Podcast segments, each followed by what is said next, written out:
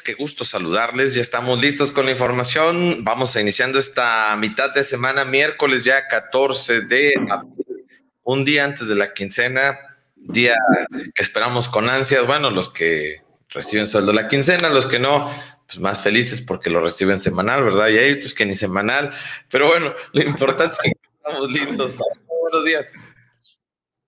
Muy buenos días, amigo. Eh, gracias, como siempre, a la gente que muy amablemente desde tempranito está con nosotros en este espacio informativo. Como siempre, amigo, un placer compartir contigo estos micrófonos. Y si te parece, pues vámonos a lo que nos atañe el día de hoy, que es la información. Por cierto, no sé si eres, soy tú o soy yo, pero noto como muy amarillo en la transmisión, amigo. ¿No? Tú sí te ves como muy bronceado. Sí. No, me he ido a ningún lado que quede claro. Déjame ahorita arreglo el, el contraste aquí en la pantalla, que seguramente va a ser eso. Pero bueno, mientras les platico que un día como hoy, 14 de abril, pero de 1816, Mariano Abasolo, insurgente que participó en la conspiración de Valladolid, muere en Cádiz, España. También en 1912, el Titanic, Rafa, choca contra el iceberg en su viaje inaugural y bueno, pues terminó de hundirse a las 2.20 de la madrugada del siguiente día. O sea, hoy empieza el declive de este barco que decían era lo mejor que se había hecho hasta el momento y que inclusive que ni lo podía hundir y el mismo día de su inauguración, Rafa, pues se hundió. Se hundió. Para que veas cómo son las cosas. Cosas que le pasan a los humanos, ¿no? El humano presume a veces de tener poderío, dominio, control. No es cierto, no hay que volar tan alto. Hay que ser. La soberbia a veces nos gana a los seres humanos. Ese es el punto.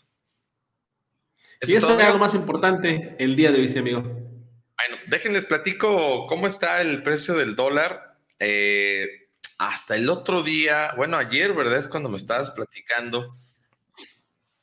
Me sorprendí mucho por el tema de, del costo de los combustibles. Eh, les cuento, seguramente ustedes eh, les tocó escucharlo. Ya tenía yo, pues yo creo que ya poco más del mes que no podía accesar a una plataforma donde todos los días estaban ahí eh, los costos de las gasolinas muy puntuales por municipio, incluso por ciudad. Era una plataforma muy interesante. Ya tengo más del mes que no, y pues por ahí me comentabas algo ayer, ¿verdad, Adrián? Que al parecer se cayeron estas plataformas, ya tienen tiempo. Sí, si te metes tú a algunos portales de los periódicos, bueno, hay como el precio promedio, pero a nivel México, no como antes les digo por ciudades. Cuando no puedo dar con esa plataforma que me parecía muy útil, pues resulta que tiene ya tiempo que, que se cayó. Yo pensé que el error era mío.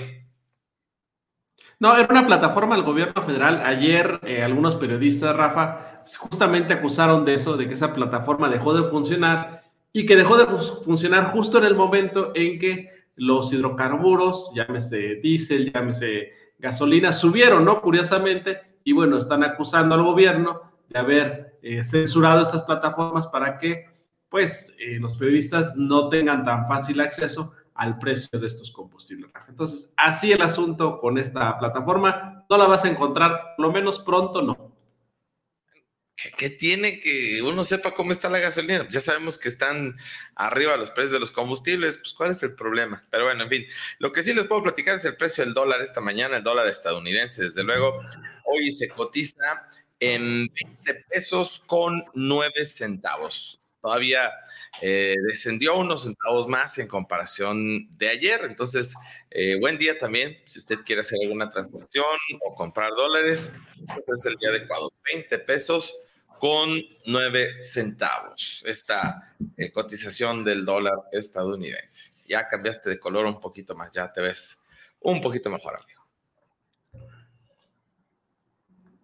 Información nacional. Información nacional. Sí, yo no sé qué trae hoy eh, la computadora porque me, da esos tonos, o más bien la plataforma, más que la computadora, la plataforma. Pero bueno, en fin, vámonos con lo que nos trae, amigo. Ya sabrás que la portada es eh, casi la misma hoy y tiene que ver con que el INE resiste y frena a Salgado, no doblegaron al instituto, aprenderán a respetarlo, dice Murayama a Morena. Eh, también bajan a Morón en Michoacán en contra de quién eh, viole la ley, afirma Lorenzo Córdoba. El Instituto Nacional Electoral resistió el asedio de líderes y simpatizantes de Morena e incluso el presidente de la República, y ratificó anoche la cancelación de la candidatura de Félix Salgado y Raúl eh, Morón a la gubernatura de Guerrero y Michoacán respectivamente por no presentar informes de gastos de precampaña. Eh, esto lo hicieron con seis votos a favor, cinco en contra. Y bueno, los consejeros electorales argumentaron que no se trata de un asunto de montos, Rafa, pues acreditaron que Salgado no reportó gastos por 19 mil pesos y Morón por 11 mil, sino que es por la falta a un artículo, a una legislatura que sanciona con inhabilitación al candidato que no presente gastos de campaña. Eso sí es sencillo, o sea, la ley no dice si es un peso, si son dos pesos, si son tres pesos. Además, 19 mil le comprobaron. Pero aparte, la ley es clara, Rafa. No dice si, si no demostraste uno, 10, 20, 100, 200 mil, un millón. No. Dice que si no presentas gastos de precampaña y se demuestra que tuviste gastos, la sanción es la inhabilitación. Entonces, yo no sé cuál es el, el asunto ahí, ¿no? Es que alguien podría decir eso, ay, fue mucho, eh, fue poquito, este, bueno, otros lo han hecho, o sea, eso queda claro, yo creo, menos a ellos, pero vamos a la discusión, al debate de la reglamentación, queda claro, no cumpliste, así como tú lo decías, Adrián, así fueron peso, dos pesos, puntos que no lo aclaraste, y ya. Exactamente. Por ejemplo, este, cuando tú, Rafa, este, vas con al banco, pues no le puedes decir, oye, te vengo a depositar poquito lo que te debo. A ver, pues es que no es poquito, es todo lo que debes. O sea, tienes que cumplir con lo que te, están pidiendo, ¿no? Así funciona en todo, amigo. No, o sea, es que hay que traer el cinturón medio, medio abrazadito. No, no, espérame, es que la ley dice que el cinturón lo debe tener puesto. Así funciona, ¿no? Tienes que cumplir la ley. Pero bueno, así el tema con Salgado eh, Macedonio, amigo, a ver qué pasa con este tema, porque yo creo que no termina aquí, seguramente va a haber una impugnación y va a haber marchas, entonces, bueno, pues a ver qué pasa con eso. Y luego fíjate que le piden eh, seguridad al gobernador perredista Silviano Auroles. Eh, ayer un maestro y, su hijo de primaria eh, fueron a verlo, de nombre Fernando Padilla, que fue con su hijo, a las aguilillas donde llegó el gobernador llevaban unas pancartas que pedían la seguridad en esta comunidad, que ya sabrás que está en el asedio y la disputa entre dos cárteles, Jalisco Nueva Generación y este, mm, Cárteles Unidos. Y bueno, el gobernador en lugar de ser sensible a, la situación que vive esa zona, pues no, eh, empujó al joven por el abdomen, lo que ha desatado un montón de quejas en ese sentido, ¿no? O sea, aparte de que no cumple con lo que tienen que, pues encima agrediendo a los ciudadanos que están pidiendo, pues que resuelvan un problema de seguridad. Eh, también en este mismo tema, Rafa, eh, ya prueban la vacuna mexicana patria, eh, así se va a llamar, después de superar con éxito los estudios preclínicos en ratones y cerdos. Ayer se anunció el arranque de la fase 1 de pruebas humanas de la vacuna patria, la primera de origen mexicano contra el COVID. La directora del Consejo Nacional de Ciencia y Tecnología, CONACIT, María Elena Álvarez explicó que la Comisión Federal para la Protección contra Riesgos Sanitarios, COPREPIS, será la encargada de dar seguimiento al procedimiento para reclutar de 90 a 100 voluntarios para esta vacuna mexicana. Hay que recordar que los mexicanos somos buenos para el tema médico. ¿eh, Rafa, yo no tendría ningún eh, empacho en que eh, se haga una buena vacuna en México porque hemos demostrado que para el tema médico somos bastante buenos, ¿no? Y este, dos temas rapidísimo que no quiero dejar pasar. Propone Morena impuestos del 7% a las plataformas de streaming. Si usted tiene Netflix, si usted tiene Disney, si tienes Spotify y el de paga, por supuesto, si tienes eh, Amazon, cualquier plataforma que tengas para ver música, eh, para escuchar música, perdón, ver videos, etcétera, Morena está planteando que pagues un 7% adicional eh, por el, tema de impuestos. Entonces, ahí está el asunto, a ver qué pasa. Y también avalan datos biométricos por celulares. Eh, la bancada de Morena del Senado aprobó ayer la creación del Padrón Nacional de Usuarios de Telefonía Móvil, mediante el cual las personas deberán proporcionar datos personales y biométricos. Quien no lo haga se quedará sin servicio. Con apenas 54 votos a favor, 49 en contra, perdón, y dos abstenciones. Los legisladores de Morena eh, aprobaron esta iniciativa, amigo. Entonces, fíjate que no está mal. Pero a ver, amigo, se supone que ya hay un registro, ya hay un censo. Cuando vas a contratar un plan, una línea telefónica, te piden de todas maneras un montón de, datos. No, no entiendo qué o cuál sea o a lo mejor lo que intentan es que esté en manos del gobierno totalmente esta información. De todos modos ya nos tienen amarrados con un montón de datos. No, no, no entiendo. ¿Te acuerdas? ¿Te acuerdas que antes te tenías que registrar cada vez que usabas un chip? Y ahora ya no, tú compras un chip y lo puedes usar. Por el tema de seguridad que vive México, no está tan mala propuesta, Rafa, porque te permitiría conocer quién habló, por qué habló, etcétera, etcétera. Sin embargo, eh, me duele decirlo porque así pasa.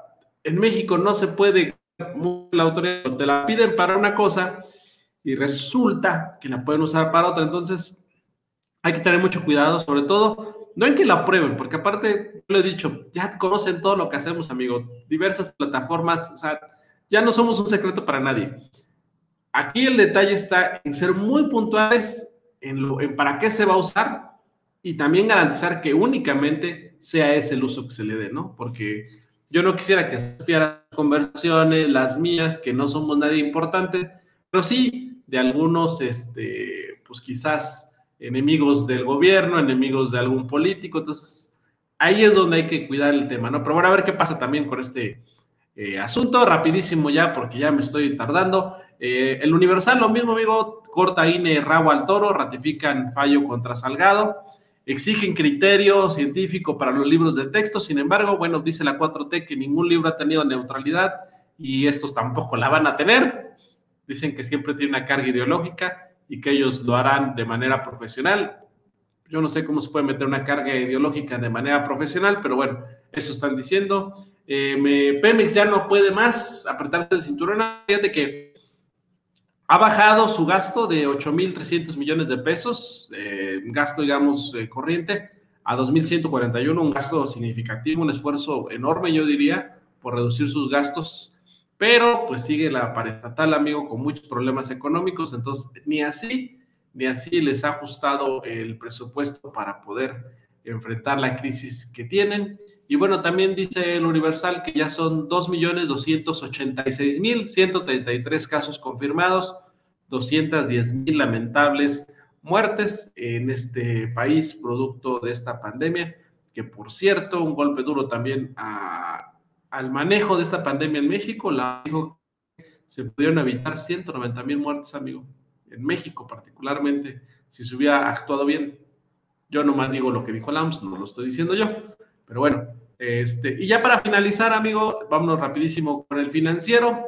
Pasan en San Lázaro la reforma de outsourcing, incorpora también a los trabajadores del sector público. El Pleno de la Cámara de Diputados, amigo, aprobó anoche la reforma que regula la subcontratación laboral en el sector privado y en el público federal. Tras cuatro meses de negociaciones entre gobierno y empresas y sindicatos, que resultaron acuerdos sobre el reparto de utilidades. Ayer los diputados avalaron el dictamen con 348 votos a favor, 77 en contra y 32 abstenciones.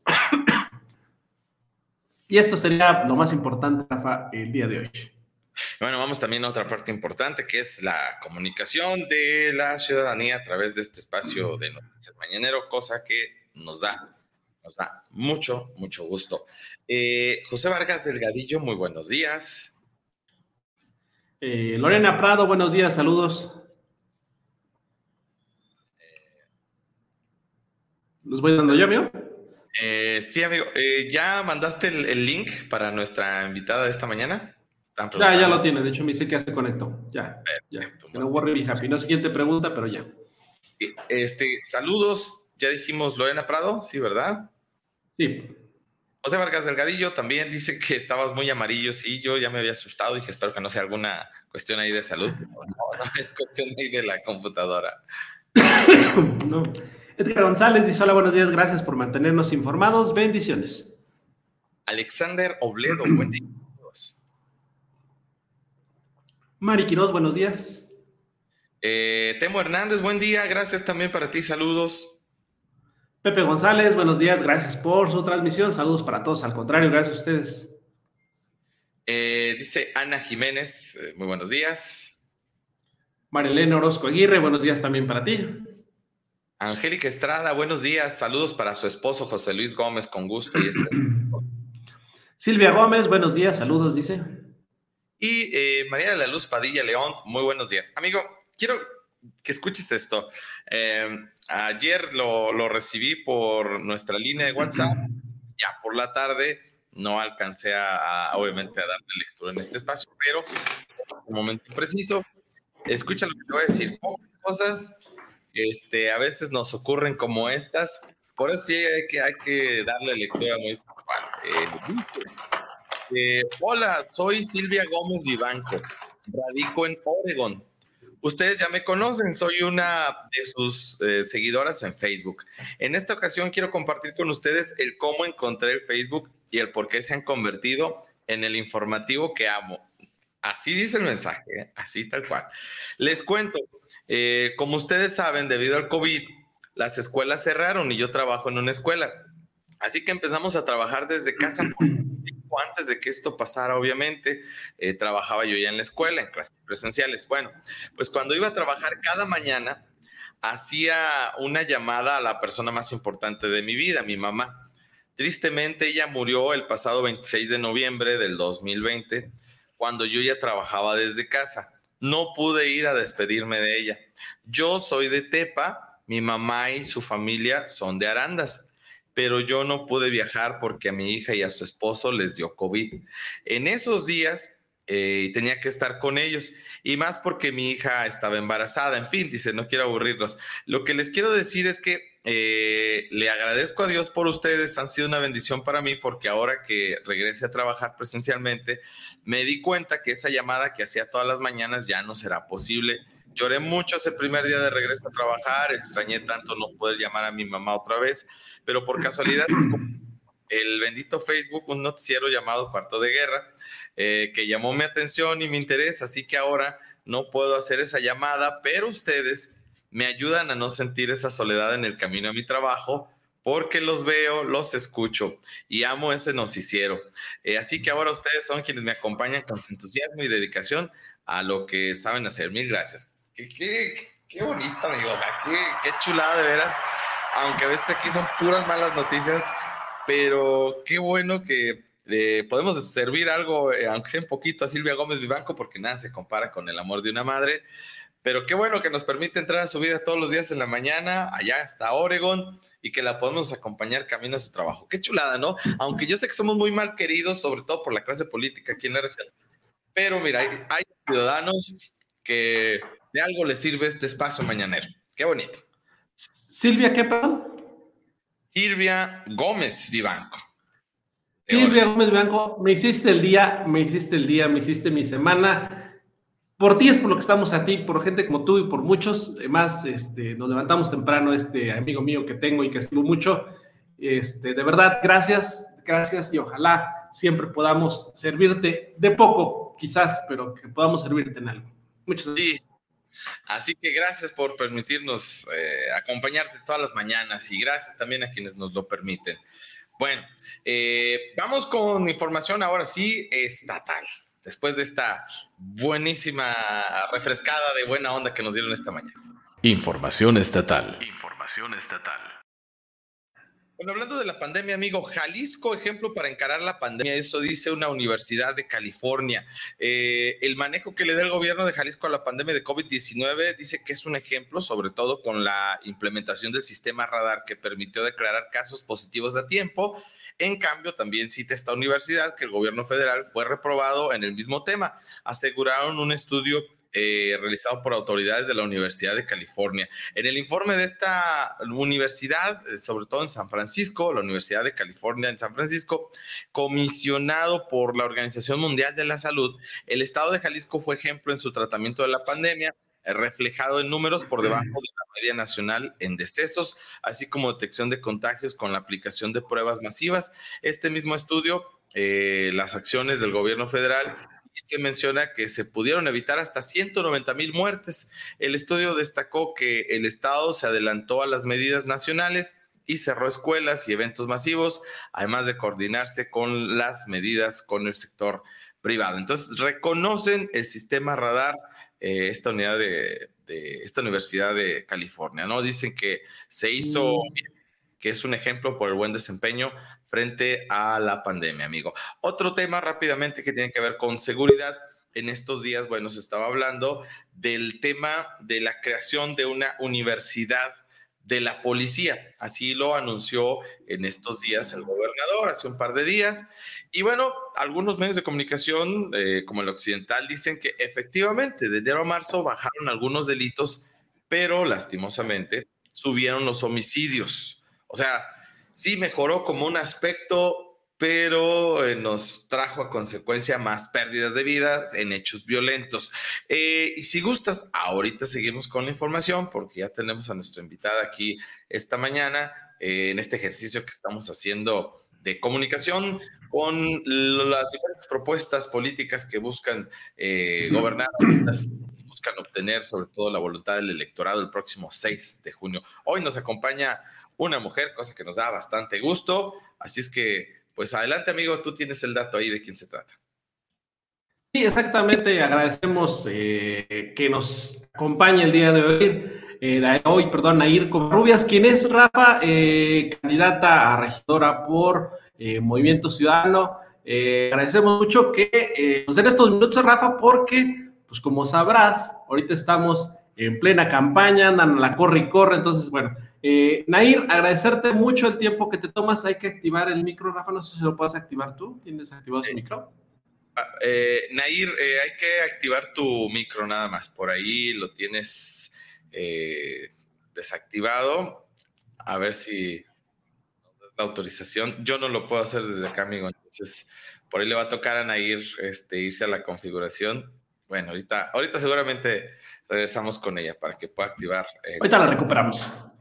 Bueno, eh, decía que baja 27% eh, es lo que se estima la incidencia delictiva, pero pues no los homicidios. Es un contraste ahí interesante y es la preocupación. Creo que ya estamos ahora sí con... Listo. Ya nos escucha y ya nos ve. Bueno, adelante, Adrián. Nair, gracias primero que nada por estar con nosotros. Y bueno, yo primero que te preguntaría, agradeciendo por supuesto el que estés en este espacio y agradecerle a Muy Ciudadano que nos permita platicar con la gente que está trabajando en esta campaña. Eh, Nair, ¿cómo los ha recibido la gente? ¿Cómo han estado eh, la recepción con los ciudadanos? Sabemos que llevan casi una semana y cachito de eh, visitar gente. ¿Cómo les ha ido? Pues muy bien, fíjate que cuando entré al proyecto, este, pues ahora sí que tenía pues algunos miedos, pero pues ahora sí que con el avance de la campaña, y todas las calles que hemos estado recorriendo, pues yo he visto una buena aceptación por parte de ellos. Eh, algunos, como todos, pues un poco cansados de, pues de tanto que pasamos, pero yo creo que sí ha habido una muy buena aceptación con toda la planilla. Este, la mayoría de ellos, pues muchos agradecen por todo el trabajo que se ha realizado en sus colonias. Eh, Nair, buenos días. ¿Tú vas entonces como regidora propietaria? De, corrígeme si... no, yo voy como regidora suplente. Es correcto, sí. Entonces, eh, buena la precisión. Eh, eres un perfil totalmente identificado con la cultura, con la expresión artística, la cultura urbana, espacios que a veces están cerrados para ustedes, para gente que trabaja en ese ámbito del arte. ¿Cómo podríamos mejorar? ¿Cuál es la propuesta para mejorar en ese ambiente?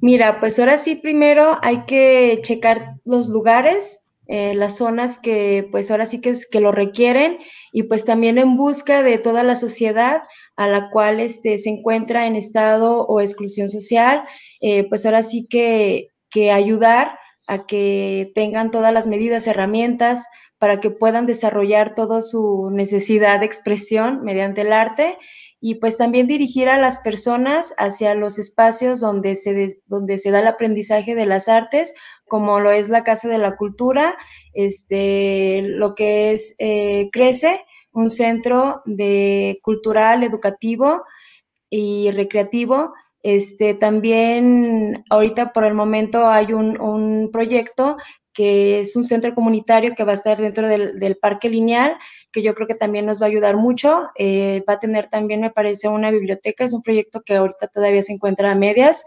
Por ahora sí que causas de la pandemia, pues sí se han este, recortado muchos presupuestos.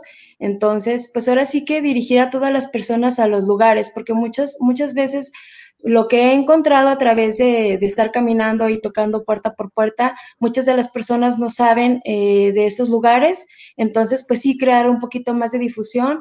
Eh, yo he visto que eh, el Cultura Arandas se ha hecho por difundir. todo el tiempo estoy siguiendo sus redes sociales y la verdad han hecho muy buen trabajo en todas las áreas, desde teatro, música, danza, pintura. Yo he visto que han tenido muy buen trabajo, pero pues hay personas que de repente no cuentan con, el servicio de redes sociales, entonces pues sí llegar hasta el último punto, hasta la última persona, pues para poder dirigirlas. Nair, eh, tus colegas, tus amigos, eh, artistas, eh, seguramente ya se acercaron a ti. ¿Qué te piden ellos? ¿Qué te piden que los puedas apoyar si te sumas al equipo de esta campaña, por ejemplo? Sí, pues mira, ahora sí que es un tema que yo como ellos, pues a través de todo el tiempo de mi carrera, pues siempre hemos necesitado mucho de la difusión. Eh, yo reconozco que en Arandas hay muchísimo talento en todas las áreas artísticas y no nada más lo digo yo, lo dicen muchas de las personas que vienen o cercanas a mí que están dentro de, de nuestra área y pues yo creo que la difusión es base importante porque pues de nada nos sirve producir y que se quede encerrado, ¿verdad? Y pues también muchos de ellos me piden lo que son concursos, eh, motivar a toda la juventud, niños, eh, personas ya grandes, a lo mejor ya con un poco de carrera, motivarlos un poquito más con concursos y pues también este, algunos eventos, ¿va? Eh, ahorita también estamos como en el piense de hacer eventos culturales, pero que conlleven un poquito más de plus con el tema del medio ambiente. Ahora sí que es un tema un poquito delicado y por qué no hacerlo un poquito más relajado con eventos culturales que vayan de la mano, pues para ahora sí que un mejor este, plan de, de, vida, ya que pues ahora sí que la cultura es parte fundamental de nuestro, de nuestro desarrollo integral. Nair Covarrubias, artista arandense y bueno, que forma parte del equipo, la planilla de Movimiento Ciudadano. Te agradecemos que hayamos podido tener esta comunicación a través de la videollamada esta mañana, Nair.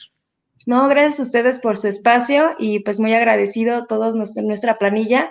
Estuvimos platicando y pues muchísimas gracias por el espacio y pues seguir adelante trabajando y pues ahora sí que con todas las ganas, yo más que nada desde hace muchos años eh, siempre he querido dar ese empuje, ese apoyo. Eh, pues ahora sí que he tenido la conexión con muchos, desde niños, adolescentes, jóvenes, adultos, y pues ahora sí que quisiera darles ese pequeño empuje para que sigan aprendiendo y pues sigan desarrollando todas sus aptitudes. Muchísimas gracias y pues esperemos seguir trabajando. Un abrazo, Nair, muy buenos días. Igualmente, gracias a ustedes, buenos días. Igual, gracias. Bueno, ahí tiene usted la comunicación con estos perfiles que buscan al frente del próximo ayuntamiento con el voto, obviamente, de la ciudadanía. Tengo el gusto de conocer a Nair desde muchos años, por cierto, artista muy joven y que, bueno, le ha aportado a la cultura aquí. Eh, fíjate que no, muchos años, amigo. Tú estás viejo, no ella. obviamente, o sea, obviamente, ya sé, pero cada quien en su diferente edad, pues, este, ya ves cómo eres, amigo. Eh, fíjate que me da mucho ver, ver, por ahí este, muchos jóvenes ¿eh? en todas las fórmulas de, quienes buscan el, electorado y, el voto este próximo 6 de junio. En todos los partidos hay muchos jóvenes. Qué bueno que se les esté dando apertura porque la frescura de la juventud, que todos pasamos por ahí, divino tesoro, sobre todo yo y tú, este, o tú y yo, eh, qué bueno que les está dando el espacio porque pues eh, va a refrescar también las diferentes opciones que, que tenemos para la próxima elección. Bueno, continuando con la información estatal rápidamente, repunta COVID tras vacaciones, eso dice el mural. Comienzan a crecer los casos en Jalisco por salidas en Semana Santa, explican. La nota es de Fernanda Carapia, dice que las vacaciones de Semana Santa empezaron a cobrar la factura el repunte de casos activos eh, contagiados y muertos por COVID ya iniciado de nueva cuenta en Jalisco. Carlos Alonso, investigador de salud pública, señaló que después del pico de casos activos del 25 de enero, se tuvo una tendencia sostenida a la baja eh, por 10 semanas consecutivas, pero él volvió a subir. El 12 de abril tenemos nuevamente un incremento, dice que cambiamos de 1.370 a 1.966 casos activos, ya hay un cambio, precisó el especialista, y si a esto le agregamos, dijo que el semáforo epidemiológico cambió de verde a amarillo, de que se incrementó el porcentaje de ocupación hospitalaria y vemos que el promedio de casos nuevos diarios se incrementó de la semana anterior a esta, sin duda estamos ante un muy probable repunte de esta enfermedad. Agregó que se ha visto un incremento en el número de muertes también reportadas. De la semana del 5 de abril se registraron 14 fallecimientos promedio al día, siete días después de 26. Esto es el reflejo de los primeros días de la primera semana de vacaciones. El recuento final del periodo vacacional lo tendremos hasta dentro de una semana y media, mm, donde veremos la cantidad de casos que se incrementaron, cuál fue la consecuencia de este semáforo verde y este periodo vacacional, dijo el especialista. Ya lo veremos, estamos todavía frente Ya lo habíamos dicho, ¿no? Se había vaticinado, no era como, como nada este, raro, amigos. Se decía que si la gente salía de vacaciones como fue, pues seguramente iba a haber algunos repuntes. Y esto pasó en todas partes del mundo. ¿eh, Rafa también, algunos países, particularmente voy a hablar de mis amigos norteamericanos, que fueron flexibles en estos días, también tuvieron repuntes. Entonces, abren, cierran, abren, cierran, abren, cierran. Era algo visto, pero bueno, sigamos cuidándonos, esto no ha terminado. Yo sé que de repente ya suena la vacuna y dicen, ah, es que está la vacuna. A ver, ojo, llevamos el 2, casi el 3% de la población vacunada, es decir, nada. Traducción, no llevamos nada. 3% es muy poco, Rafa. Entonces, todavía este, no hemos terminado con este asunto. Yo sé que como ya escuchamos la vacunación y que ya está aquí, pues creemos que ya estuvo el asunto, ¿no? Pero eh, todavía falta mucho camino por recorrer, ¿no? Sí, ellos ya están vacunados, los que ya se vacunaron, y, y protegidos cuando es para hacerle frente a la enfermedad, pero los demás, sí, el mismo escenario. Y hablando de vacunas, fíjate que dice Salud Jalisco que solo cuatro de cada diez trabajadores del ramo recibieron su dosis y piden al gobierno federal. O sea que ni la mitad de médicos han sido vacunados aquí en Jalisco. Eso dice la Secretaría de Salud en la entidad. Eh, esto en Jalisco, sé que también en otras entidades, en otros estados de la República es la misma circunstancia. Ya, mientras tanto, se está anunciando vacuna para docentes de cinco entidades, donde ahora el gobierno federal es que, eh, quien busca regresar a las aulas de manera presencial. La Secretaría de Salud Federal informó que en la última semana de este mes, o sea, en abril, se iniciaría con la aplicación de la vacuna contra el COVID-19 para el personal educativo de cinco estados en semáforo epidemiológico verde, o sea, Tamaulipas, Veracruz, Coahuila, Nayarit y Chiapas. Ellos serían los primeros eh, vacunados, hablando de los docentes, eh, aclarando. Entonces, eh, ya veremos cómo les va también con esta estrategia del regreso a clases de manera presencial en estos cinco estados que tienen el semáforo verde por ahora y que irían ahora con la vacunación de los maestros, amigo. Fíjate que Adrián, Adrián que es mal pensado, Adrián que es mal pensado. Eh, temo que lo único que está haciendo el gobierno federal, Rafa, es eh, como picarle a todos los sectores porque también ya van a arrancar con el rango de 50 a 59. Eh, para hacer la percepción que te estoy diciendo de que ya la vacuna está circulando. Cuando, lo repito, todavía no ha acabado con los sectores con los que se comprometió, todavía no termina con los del sector médico, no va ni al 50%, todavía no termina con los adultos mayores y ya está hablando de iniciar con el otro sector. Entonces, eh, no sé, no quiero pensar que únicamente sea porque estamos en campañas y porque quiera hacer, eh, crea la población que ya se están vacunando todos los sectores, ¿no? Pues sí, a lo mejor se estarían vacunando los sectores, pero ninguno completo. Entonces hay que tener mucho cuidado con eso porque si te fijas, hemos olvidado a los médicos, Rafa, que eran los primeros que iban a estar vacunados desde enero, desde diciembre, y no, siguen sin estar vacunados los médicos. Ese es el panorama actual. Ahí se está iniciando ahora con un nuevo espacio de la población. Vamos ahora con los docentes. Pues ojalá que se inoculen todos, ¿no? No una piquita aquí, una piquita allá, no sé, una estrategia un poco rara, no la entiendo, pero pues esa es la realidad que estamos viviendo.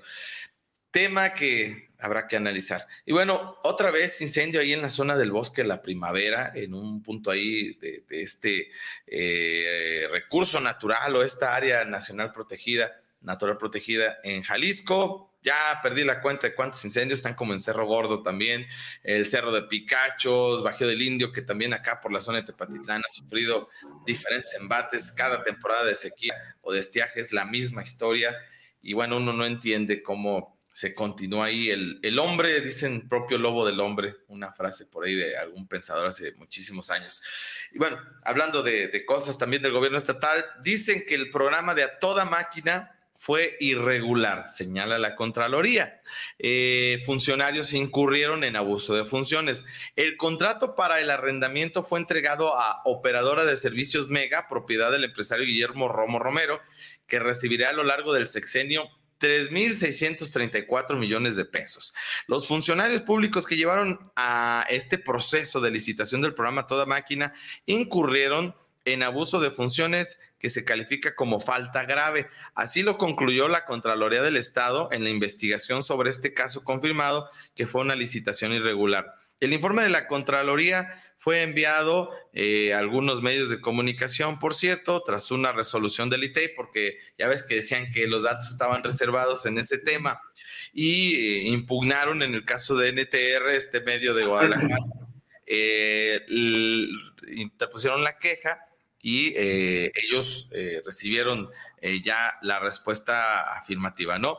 La dependencia estatal encontró que los servidores públicos de la Secretaría de Administración ejercieron atribuciones que no les concede la ley para realizar actos arbitrarios y contrarios al principio de legalidad, que como servidores públicos tienen el deber de cumplir además utilizar información falsa. La Contraloría enlistó las irregularidades en el proceso, a pesar de que el gobernador Enrique Alfaro declaró en una entrevista a principios de diciembre del año pasado, tras investigaciones que se abrió, no se habían encontrado irregularidades. El contrato para el arrendamiento de maquinaria pesada fue entregado a la empresa operadora de servicios Mega, propiedad, ya dijimos, del empresario Guillermo Romo Romero, eh, la cual recibirá estos 3.664 millones de pesos. En la investigación se encontró que el funcionario que llevó el proceso y firmó las actas, en este caso Luis Arturo López Sahagún, no tenía atribuciones para estas acciones que los funcionarios que llevaron la licitación modificaron las bases sin consultar al comité de adquisiciones, o sea, a modo, así leas entre otras líneas, eh, que se mintió para permitir que la empresa Avancap participara a pesar que no entregó los documentos que, la, que le marcaba la convocatoria, entre otras anomalias. Pues no que sí, pues, don Alfaro, no que sí, no que todo estaba bien. Por eso uno les pierde la fe a los políticos, a los gobernantes. Por eso, nada más. A ver, lo he dicho mil veces y lo repito, o sea, nada, prácticamente nada, amigo, que haga el gobierno debe de, ocultarse, salvo cuestiones de seguridad y algunas muy puntuales, porque luego también con el pretexto de, la seguridad también hay cosas que deberíamos de saber los ciudadanos, también nos las quieren ocultar, ¿no? A ver, ah, es como tú, tú, tu administrador, o sea, tú eres el patrón, o sea, el patrón tiene derecho a decirle a su administrador, oye, dame cuentas de eso. Ya me imagino yo al dueño de una empresa llegando, Rafa, y diciéndole a su administrador, oye, este, quiero saber, quiero ver los informes de lo que gastaste maquinaria. Está reservado, patrón, no lo puede ver por cuestiones de seguridad. A ver, espérate, es que el patrón soy yo. Entonces, así debería funcionar el gobierno. Así debe funcionar el gobierno, pero no funciona así, ¿no? Es la única empresa, amigo, donde es la única empresa donde el administrador le manda al patrón del gobierno. Así de sencillo. La única empresa donde los empleados le mandan al patrón. Es el problema de los políticos. Llegan al poder y se sienten dueños de la verdad, dueños de todo. Y aguas con que les digas algo, ¿eh? les pongas un pero, oye, creo que esto no, no es de la manera correcta. ¿Cómo, chingados? No, perdóname la palabra. Así tal cual. ¿Qué, ¿Qué falta le hace a la clase política de este país? Un poquito de humildad, un poquito de bájale una rayita importante sería esto. Pero bueno, yo creo que va a trascender este asunto de lo que dice la Contraloría del Estado. Va a trascender. Ya este, estaré esperando lo que tiene que decir el gobernador al respecto. Ya veremos qué tiene que decir ahora, ¿no? Tan de moda que se pusieron las maromas que luego dicen así para hablar de una salida fácil a los temas realmente eh, delicados. Lo que me llama la atención, Rafa, es que salga en este momento. Fíjate que eso sí me llama la atención. ¿Por qué en este momento estamos en plena campaña? No sé si alguien en la Contraloría le está queriendo meter este ahí eh, sal y pimienta al asunto de la campaña, porque normalmente este tipo de cosas, porque aparte la Contraloría depende del gobierno este, del Estado, es por eso me hace raro, aunque digan que no depende de ellos, yo trabajé ahí y sé cómo funciona. Entonces se me hace raro que en este momento se lo hayan sacado. ¿eh? Está bastante eh, interesante este asunto. Es que mira, lo que dice la nota de, NTR también es eso. Yo ya lo, ya lo hemos contado aquí, recordarás tú. Ellos desde cuándo habían solicitado este medio de comunicación estatal mediante el ITE interpusieron un recurso porque ellos solicitaron información y esto estoy hablando ya de hace más, más de dos meses, creo. Eh, querían saber información porque este asunto ha estado ahí, no, no ha dejado de estar vigente. Les negaron la información porque decían que era de seguridad y que esto, en fin, lo que ya sabemos, el, el argumento de siempre, para no soltar los datos interponen este, este recurso ante el ITEI para la revisión de su solicitud. El ITEI resuelve de que no, sí, señores, sí le tienen que dar la información al medio y se la soltaron. Yo no sé si tenga que ver con otras cosas, pero eh, hubo un recurso ahí de apelación a la negativa de recibir información. El ITEI resuelve de que sí, sí les deben dar los datos y bueno, se están dando a conocer en estos días porque apenas se entregaron de parte de la Contraloría. Qué, cosas tan bonitas. Bueno, eh, por cierto, para el 6 de junio, hablando de elecciones, votar solo con cubrebocas. Emite el INE recomendaciones generales y sanitarias para la jornada electoral. El 6 de junio nadie podrá pasar a emitir su voto si no porta cubrebocas o presenta síntomas de padecer COVID-19. Se dará preferencia a personas mayores de 60 años con alguna discapacidad o situación de riesgo. Son parte de los protocolos de prevención de contagios que se aplicarán el día de la votación, al igual que se hizo en Hidalgo y en Coahuila entidades en las que se realizó un proceso electoral el año pasado, recordarás, amigo, y que según los reportes que se tienen es que funcionó adecuadamente. Los ciudadanos eh, los acataron y apoyaron, señaló Carlos Rodríguez Morales, vocal ejecutivo del Instituto Nacional Electoral en Jalisco. El Consejo General determinó la obligación del uso del cubrebocas de todo ciudadano y para que pueda votar tendrá que presentarse eh, eh, con él puesto. No valdrá que lleguen con cubrebocas con logotipos de partidos eh, o candidatos, no serán admitidos. Además, estará uno eh, de los escrutadores de la mesa directiva en el ingreso de la casilla aplicando gel antibacterial. Fíjate, bueno que pensaron en eso porque, no hombre, somos bien eh, creativos, bien ingeniosos. no falta quien pudiera llegar ahí ahora, antes era que llegara con la playera, ahora es que llegue con el cubrebocas, con algún logotipo, tampoco se les va a permitir. Su cubrebocas blanquito, lisito, sin ninguna otra cuestión ahí impresa, más que la que tenga de efectividad del cubrebocas, y ya. Además, dentro de la casilla, ni el presidente ni los secretarios o representantes de los partidos podrán tocar la credencial de votar sino que quien acuda a votar la colocará sobre la mesa y de ahí se tomarán los datos. Otro de los cambios a aplicarse y que se empleará para garantizar la secrecía del voto son las mamparas, las cuales en esta ocasión también serán modificadas y no tendrán cortinilla en el mueble en el que nos apoyamos para votar. Dice que van a darle preferencia para que ingresen a votar las personas de la tercera edad que sufran algún problema de discapacidad o que se considere que están en un estado de vulnerabilidad. Esto porque las condiciones de salud no son las adecuadas para permanecer en una fila por largo tiempo. Muy bien por eso, bajo los rayos del sol o nada adecuadas. Tal es el caso de personas con obesidad evidente. Tampoco se permitirá más de dos votantes dentro de las casillas para evitar tener el menor número de personas posibles. Para la elaboración del, del protocolo a aplicar el 6 de junio, se consultó a un grupo de especialistas en el tema de la salud pública como es el caso del director de la Facultad de Medicina de la UNAM, el director del Hospital de Nutrición y algunos del área de epidemiología, quienes de manera gratuita aportaron su experiencia. Ahí tiene usted la información mm, pues para las próximas elecciones. Y por último, amigo, hay un video que documenta el arribo de personas a la colonia Autocinema en una unidad eh, rotulada de la Fiscalía. Dicen que utilizan camión para trasladar a personas a un mitin de Movimiento Ciudadano con una unidad de la fiscalía. Hay fotos ya que están circulando. Eh, ya sabrás tú, empiezan los, las rebatingas, ¿no? A ver de dónde se le puede sacar a este asunto. Esto lo están señalando en la zona metropolitana, la nota es de mural y bueno, dicen que un camión presuntamente de la Fiscalía del Estado fue utilizado para cargar a simpatizantes del partido MC a un mitin eh, de este instituto político en Guadalajara. Los hechos ocurrieron en la colonia Autocinema, en la Perla Tapatía, de acuerdo con fotos y videos en poder de mural. Hay que tener mucho cuidado, yo sé que para todas las instituciones políticas en general, eh, luego puede dar tentación, sobre todo para quienes están en el gobierno, eh, pues el, utilizar los recursos, el, utilizar el personal que tienen a su cargo. Entonces habrá que tener mucho cuidado con el uso de estos recursos públicos, que no se mezclen con el tema de las campañas políticas, amigo, porque luego da la tentación, eso ya lo sabemos.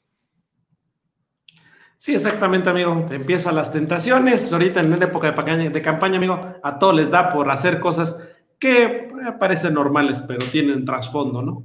Así es. Entonces, bueno, a cuidar esos detalles finos para que no haya luego eh, que yo te dije que siempre no.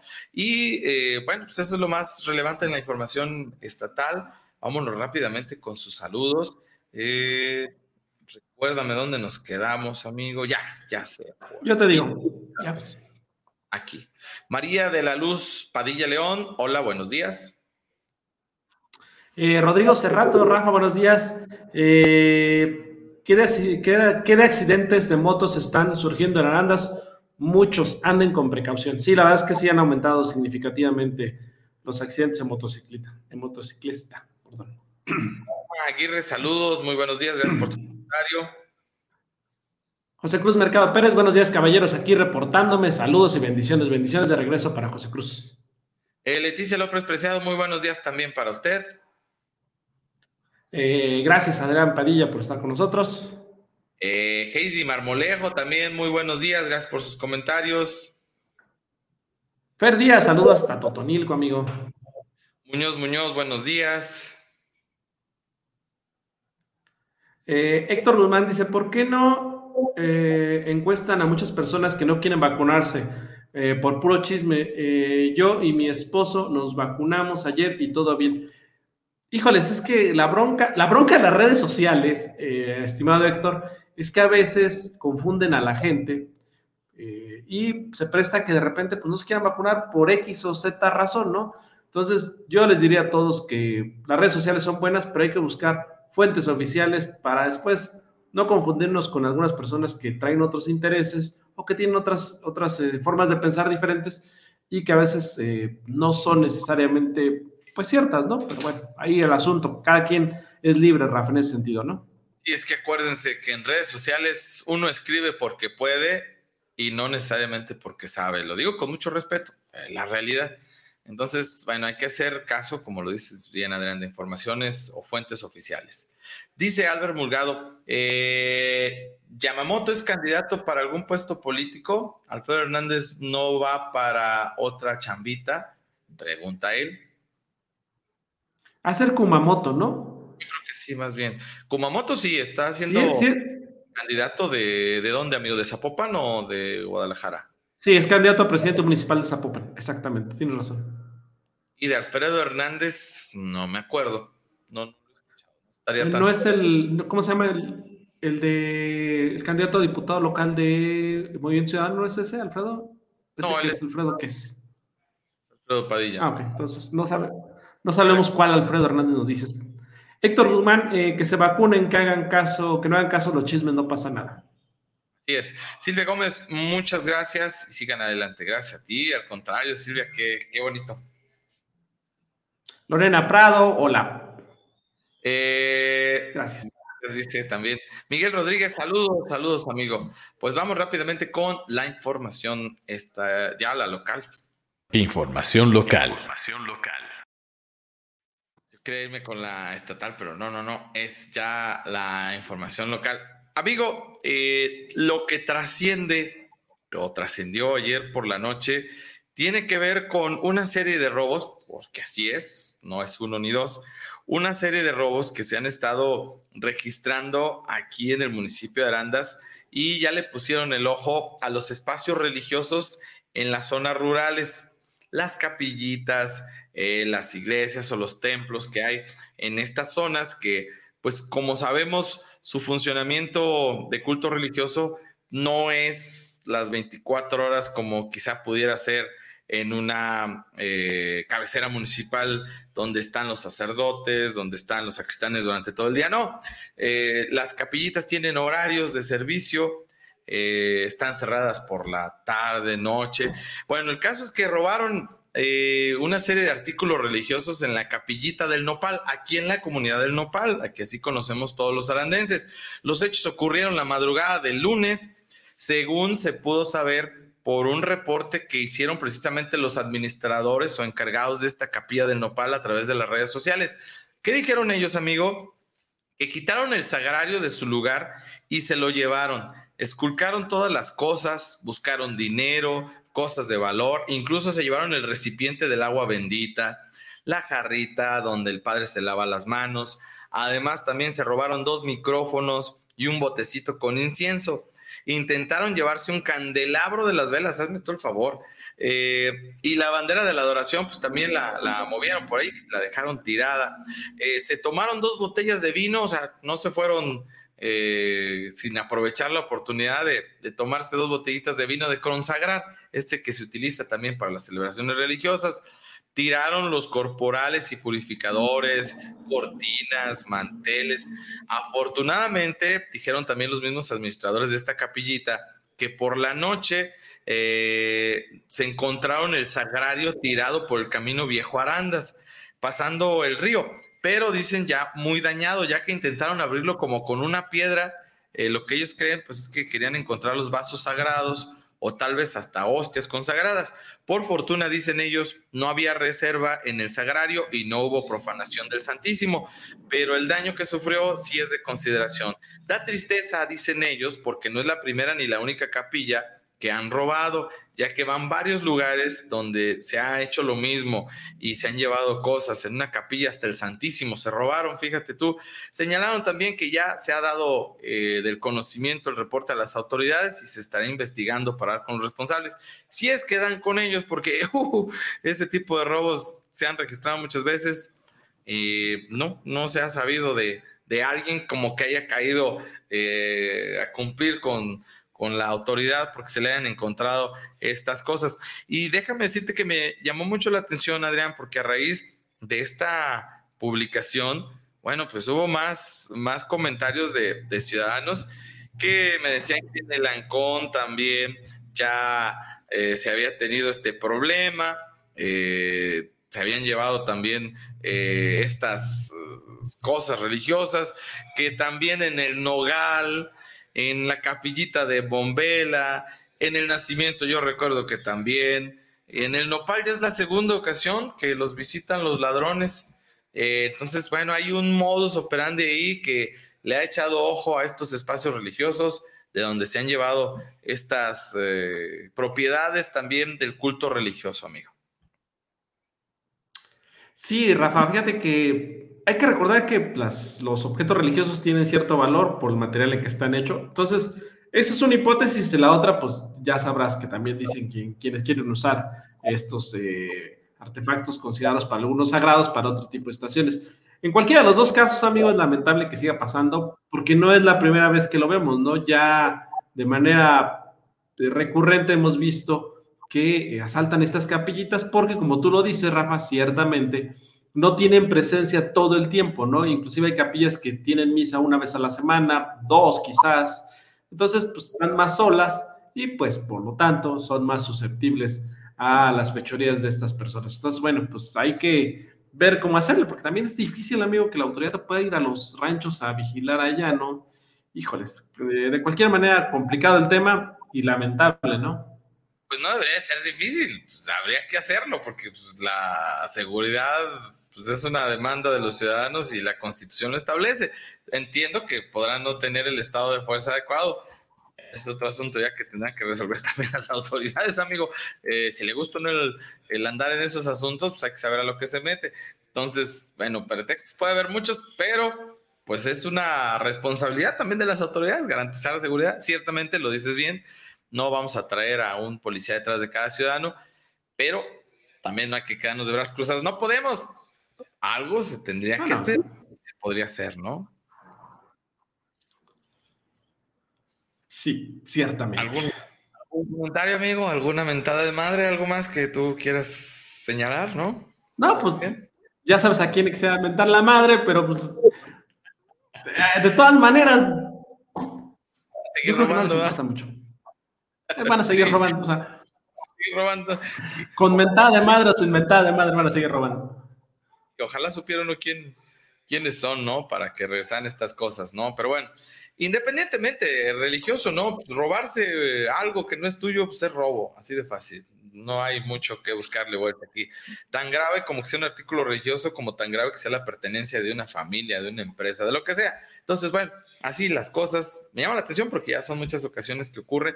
No se sabe si sea la misma gente, si es una banda dedicada a robar este tipo de cosas. O sea, no lo sé, pero sí llama la atención que en tantas capillitas ya se ha hurtado eh, artículos que además tienen un, un, sentido religioso, además del valor económico, va más allá y ese es el sentido también o lo que representan estos artículos que, que se han llevado de algunas capillitas. Bueno, recordarles el tema de la vacunación, amigo. Eh, hoy, tercer día de esta jornada de vacunación, de verdad lleve a sus adultos mayores, no haga caso, como lo decían aquí, de chismes, de comentarios, que si qué marca es, pues no es una camisa que te vas a poner, lo importante es la protección que te va a dar, que alguna fórmula te va a dar mayor protección que otra, también es cierto, pero de eso a no tener nada, pues yo creo que hay que ayudarle a nuestros adultos mayores, que luego por comentarios de nosotros, eh, ellos son los que andan sufriendo. No, no se la pongan, porque eso es para matar a la gente hay que protegerlos, por favor, y hay que aprovechar. Sería una pena que no se utilicen las dosis que tengan contempladas ¿eh? y que se tengan que regresar porque no se quisieron. Está súper agradable ahorita la dinámica en el auditorio de Mexiquito. En la mañana es cuando hay un poco más de gente, pero por la tarde, amigos, si vieras qué cómodo, qué buena atención. Eh, una vez más, aunque sea el repetitivo, pero mi reconocimiento, mi felicitación también a título personal para la gente de salud, para los servidores de la nación, la gente de protección civil, del ayuntamiento, eh, la Guardia Nacional. O sea, se ha estado llevando esta eh, campaña de vacunación tan amena que de veras no piensen llevar, no, no les dude, mejor dicho, no duden llevar a sus adultos mayores. Acompáñenlos, va a ser muy rápido, eh, la atención de primera, de verdad. Así es que hoy, tercer día, en las letras del abecedario restantes.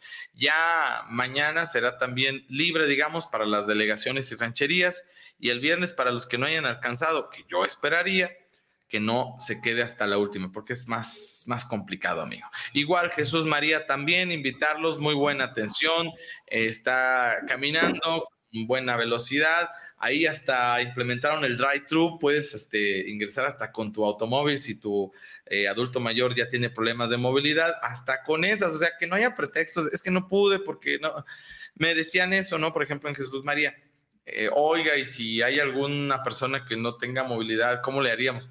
Eh, ahí están las ambulancias, o si te lo puedes traer en un vehículo, ni siquiera necesitas bajarlo. Ahí a bordo del vehículo se aplica la vacuna. Así, con esas facilidades, Entonces, hay cosa de voluntad, Rafa, de llevar a nuestros adultos mayores, porque es la única manera de acabar con esta pandemia. Y bueno, eh, vámonos, porque ya es hora, nada más, con gusto les saludo a Ángel Ruiz, dice buenos días desde Detroit, y eso no tiene perdón, el robo a las capillas, dice. Norma Aguirre también dice, muy lamentable que se vandalice de esa manera las capillas, el respeto al culto. Sí, es lamentable. Bueno, vámonos, amigo. Ombliguito de semana. Vámonos, vámonos. Vámonos. Vámonos. Gracias a todos, como siempre. Excelente día para todos ustedes. Excelente calorcito. Póngase prendas frescas porque siguen las altas temperaturas. Apenas disfruté unos minutitos hoy por la mañana de frescura. Ya me está dando calor a este momento, amigo. Voy a tener que optar por aquel noticiero que era ruso, no me acuerdo qué, que Apóyenos con un like. Net News se llamaba. No sé. Fíjate nomás que atento. Amigo, tenías que saber, si estudiabas periodismo, tenías que saber el nuevo concepto, porque fue muy, muy, muy este, sonado. De hecho, arrancó cuando yo estaba en la universidad, si no mal recuerdo. Eh, se llamaba Net News y el concepto era ese, o sea, mientras iban dando las noticias, mujeres, por cierto, para que no te emociones, no había hombres, se iban desnudando, entonces ese era el concepto. Sí, sí, no, desde el hecho documentado y para estudiar periodismo, yo a eso me refería. Ay, yo que voy a estarme refiriendo a otras cosas. No, no, no. Bueno, entonces ya. por esa ruta. Pero no quiero perder rating, amigo, entonces no te dejaría que lo hicieras, ¿eh? Gracias. Saludos desde Los Ángeles. Dice que ya se vacunó y en mayo visito Arandas. Qué bueno, porque esto también va a ayudar precisamente a tener un poquito más de seguridad para hacer esas actividades. Alicia Vázquez, muy buen día, le de Dios, igualmente para usted. Vámonos, que tengan buenos días ahora sí, gracias.